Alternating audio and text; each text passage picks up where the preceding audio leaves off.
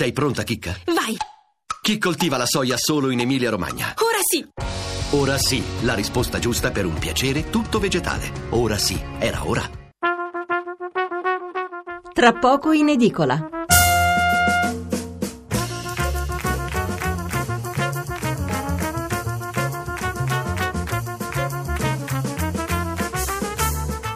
Buonasera da Stefano Mensurati e benvenuti all'ascolto di Tra poco in edicola, la rassegna stampa notturna di Radio 1. 800 055 101 il numero verde per intervenire in diretta, 335 699 2949 il numero per inviarci un sms. Non c'è una notizia dominante sui giornali di sabato 17 giugno, la morte di Helmut Kohl, la politica, le polemiche sullo Ius Soli, il rogo di Londra, l'uccisione non confermata di al-Baghdadi, il capo dell'ISIS, addirittura lo sciopero dei trasporti perché molti giornali scelgono proprio questa notizia per aprire. Insomma, tanti argomenti diversi ma senza un tema principale. Un po' alla volta vi daremo conto di tutto, ma intanto vi anticipo il menù della nostra puntata di questa sera. Fra poco ampio spazio al ricordo della figura di Helmut Kohl, che davvero è stato uno dei più grandi statisti del dopoguerra, non è retorica questa, se solo pensate a cosa ha significato la riunificazione della Germania dopo quasi, quasi 50 anni di separazione. Nella seconda parte poi un collegamento con il Gazzettino eh, di Venezia eh, per le ultime sui due italiani morti nel rogo di Londra e poi ancora eh, un'ampia pagina che dedicheremo all'Armenia. L'Armenia è un paese incastrato nel Caucaso che merita di essere conosciuto e visitato, un paese che, lo ricordo, è stato vittima del primo genocidio della storia moderna, quello realizzato dai turchi nel 1915.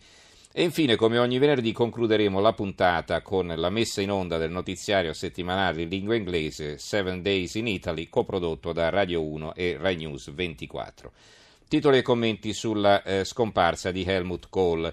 Il quotidiano nazionale Il giorno della nazione Resto del Carlino aveva 87 anni, addio a Kohl, il cancelliere che riunificò la Germania.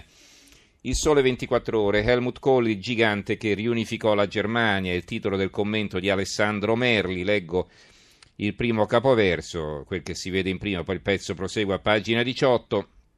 L'ultima immagine pubblica di due anni e mezzo fa lo ritrae in controluce, di spalle, il suo corpaccione di due metri quasi accasciato sulla sedia a rotelle sulla quale era costretto da tempo, davanti alla porta di Brandeburgo a 25 anni dal giorno in cui venne riaperta, riunificando l'est e l'ovest di Berlino.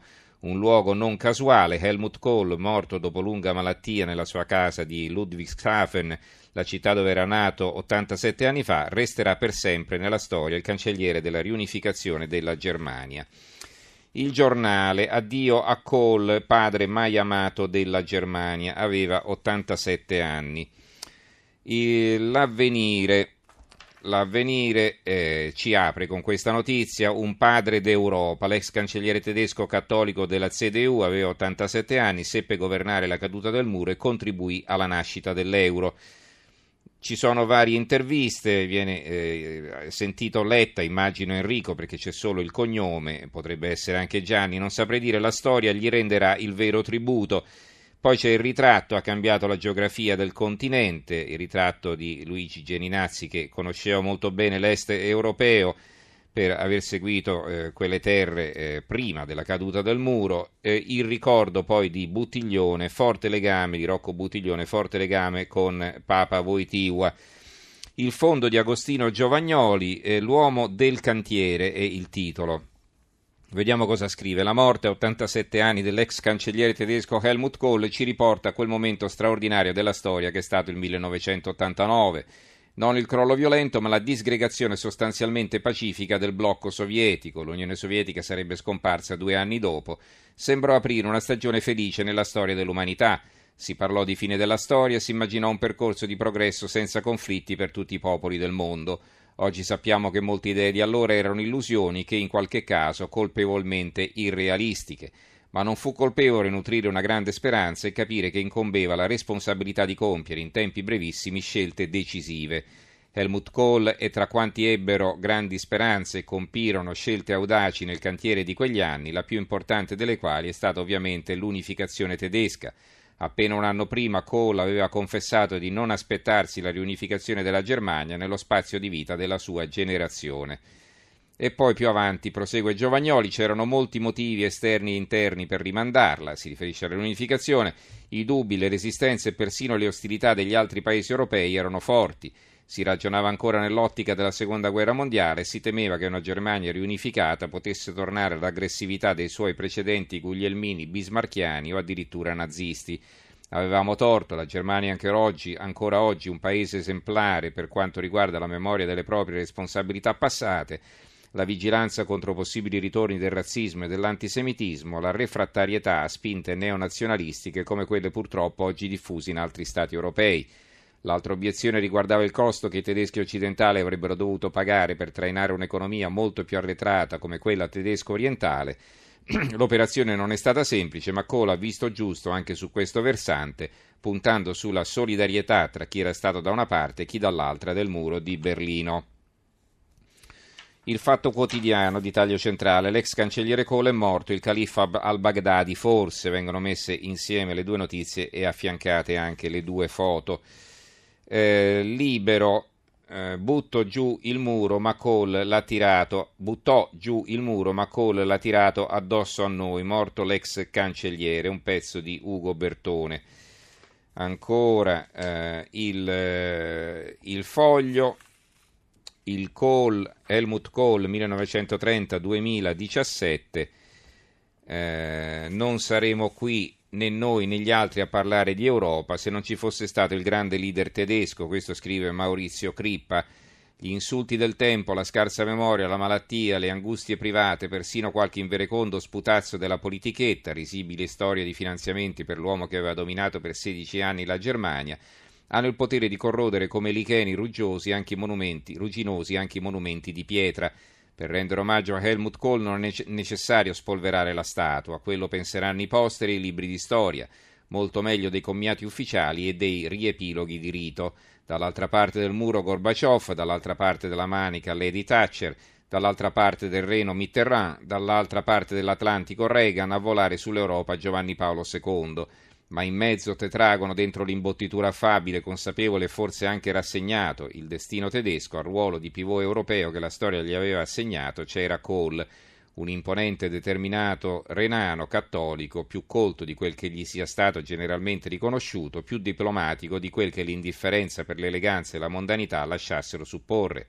Il meno luccicante o visionario della pattuglia dei grandi politici che hanno chiuso la guerra universale del Novecento, che hanno chiuso con il comunismo, cementato la struttura economica e sociale di quella che oggi conosciamo come Europa, aperte le vie a nuovi equilibri e pure squilibri della globalizzazione, giocando lui la sua parte, anche a tratti con parzialità, perché era l'interprete delle ossessioni tedesche, la Francia e la Russia. Non era uomo e leader da stratosfere, non ci fosse stato lui a tenere ancorata a terra nel mezzo del continente la pattuglia acrobatica dei suoi colleghi internazionali, dei suoi partner rivali, sempre ben gestiti, senza strappi, lavorando sui tempi lunghi, le cose sarebbero andate diversamente e non per forza meglio. Il dubbio, qui c'è il pezzo di Rocco Buttiglione, che era suo amico, sognava l'Europa e l'ha vista fallire il titolo. L'ultima volta che l'ho visto era sulla sedia a rotelle, il volto scavato, troppo debole per parlare. La moglie Mike parlava per lui, lui ascoltava ed annuiva. Quando non era d'accordo, quando voleva precisare qualcosa, la interrompeva e faticosamente formulava le parole dei suoi pensieri. Quando ci siamo lasciati eh, mi ha detto solo una parola, Europa. Oggi mi ha raggiunto la notizia della sua morte. Il, la Gazzetta del Mezzogiorno, eh, la morte di Helmut Kohl, gigante della storia europea, fu l'artefice della Germania Unita e dell'euro. Qui il pezzo è del direttore Giuseppe De Tomaso quando a Bari il cancelliere invitò il Sud a salvarsi da solo, questo è il titolo. Un gigante Helmut Kohl non solo per stazza fisica, ma anche e soprattutto per statura politica, scrive De Tomaso. Quando lui conquistò la cancelleria di Bonn, la Germania era divisa in due, c'era chi, come Giulio Andreotti, citava compiaciuto l'ex stalinista polacco Władysław Gomulka, che diceva di amare così tanto la nazione tedesca da volerne addirittura cinque. Nessuno avrebbe scommesso un marco sulla carriera di Kohl quando prese il posto del socialdemocratico Helmut Schmidt. Era ritenuto grigio e scialbo, invece il capo della CDU, la Democrazia Cristiana Germanica, si rivelerà ben presto un cancelliere con la stoffa dello statista. I suoi successi hanno segnato la storia recente dell'Europa, padre della riunificazione tedesca, padre dell'euro, padre dell'Europa più larga e pacifica. La provincia di Como, il gigante Cola e l'Europa regredita, un pezzo di Franco Cattaneo, vi leggo le poche righe che appaiono in prima pagina. Chissà cosa pensava di questi tempi tormentati Helmut Kohl, il cancelliere della riunificazione tedesca e uno degli ultimi grandi d'Europa quella generazione di statisti, non soltanto presidenti o capi di governo, che, esauritesi la fase pionieristica e la prima modernizzazione, ha consolidato il vecchio continente, traghettandolo nella nuova tumultuosa modernità dopo la fine del comunismo e il ritorno a casa dell'altra Germania. Vedere il gigante Helmut sulla carrozzella in questi anni, il vigore umiliato del cancelliere più longevo del dopoguerra, era come riunire in una sola immagine sgualcita il declino ingeneroso di un leader e poi il spezzo prosegue all'interno, ma insomma probabilmente si parla anche di questa Europa che eh, a dispetto dei sogni iniziali, insomma delle tante attese, mostra di scricchiolare eh, sotto diversi punti di vista. Poi il messaggero Veneto, il giornale del Friuli, chiudiamo, addio a Kohl, portò la Germania alla riunificazione.